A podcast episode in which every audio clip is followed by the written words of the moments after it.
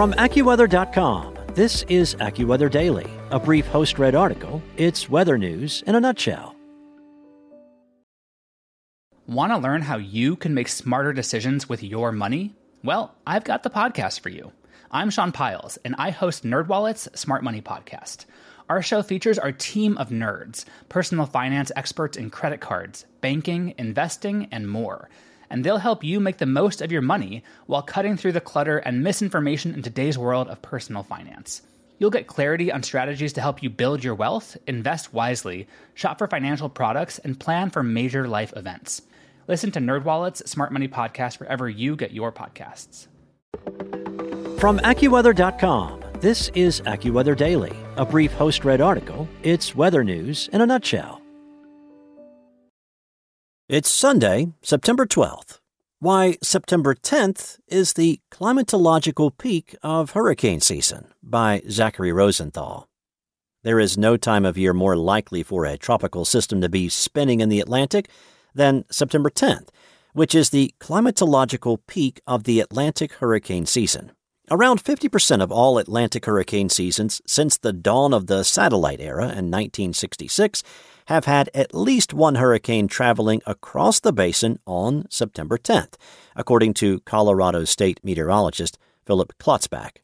Indeed, as this story was written, Hurricane Larry, an enormous cyclone, was churning over the Atlantic, and just two days before September 10th, Tropical Storm Mindy formed near the Gulf Coast and made landfall on the Florida Panhandle before quickly exiting and heading out over the Atlantic.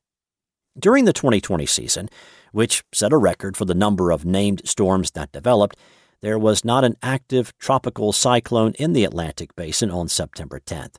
But the next day, Tropical Depression 19 formed, and it would go on to strengthen into Hurricane Sally, which made landfall as a Category 2 storm in Alabama, exactly 16 years to the day after Hurricane Ivan hit the Alabama coast. While the peak is still widely recognized to be on September 10th, other dates have been considered. Meteorologist Brian McNoldy, who works as a researcher at the University of Miami, has carefully analyzed the question and considered numerous factors and concludes that the peak occurs within the first two weeks of September, depending on what metrics are being considered. When considering only named storms from 1991 through 2020, the new peak date would be September 12th instead of September 10th, McNoldy found. Using a separate metric, the amount of accumulated cyclone energy, or ACE, measured in the basin, the peak shifts to September 14th. ACE is a measure of the intensity and duration of cyclones, with stronger, long lasting storms accumulating more ACE. AccuWeather senior meteorologist and hurricane expert Dan Kottlowski said he doesn't expect a changing climate to shift the peak date. Climate change will both lead to more early season development and more late season development due to warmer than normal sea surface temperatures, Kottlowski explained. So the date for the middle of the season probably won't change. Klotzbach, whose specialty is studying the Atlantic basin, also does not foresee a change in the date on which the peak of hurricane season occurs. He told AccuWeather that he hasn't seen much evidence suggesting the peak of hurricane season could shift, even in the face of a warming climate. However, there has been conjecture that hurricane season could be trending longer than the official six months that it currently covers. In fact, the National Hurricane Center is investigating the possibility of moving the official start of hurricane season to about two weeks earlier than its June 1st start date. But Klotzbach said the peak is poised to stay about the same due to two key factors warm water and wind shear. While Atlantic sea surface temperatures typically continue to warm until late September, early October, vertical wind shear starts to increase relatively quickly in late September, knocking down storm activity, he said, adding that this is especially pronounced in the eastern and central parts of the basin. September 10th is basically when you still have low vertical wind shear, plenty of moisture, and increasing sea surface temperatures, Klotzbach continued. The increasing vertical wind shear tends to dominate over the continued warming sea surface temperatures as you move later in September. September has seen more Category 5 hurricanes than any other month by far, with 21 different storms achieving the highest measure on the Saffir Simpson hurricane wind scale. August comes in at a distant second place, with seven Category 5 storms recorded. The most recent storm to reach Category 5 status was Hurricane Lorenzo, which became the easternmost Category 5 hurricane on record in 2019. Some of the Atlantic Basin's most notorious storms have made their wrath felt in September. In September 2019, just a few weeks before Lorenzo, Hurricane Dorian, a Category 5 storm, reached a peak wind speed of 185 miles per hour. The storm formed in late August and began devastating the Bahamas on the last day of the month and the first few days of September. According to NOAA, Dorian was the strongest hurricane in modern history to make landfall in the Bahamas. Next, Dorian tracked up the coastline of the southeastern United States and made landfall as a Category 2 hurricane in the Outer Banks of North Carolina over Cape Hatteras. In September 2017, Category 5 hurricanes Irma and Maria tore through the Caribbean. Irma pummeled the northern Leeward Islands, making direct landfall on Barbuda as a Category 5 storm, while also devastating Puerto Rico before hitting the Florida Keys and southeastern Florida as a Category 4 hurricane.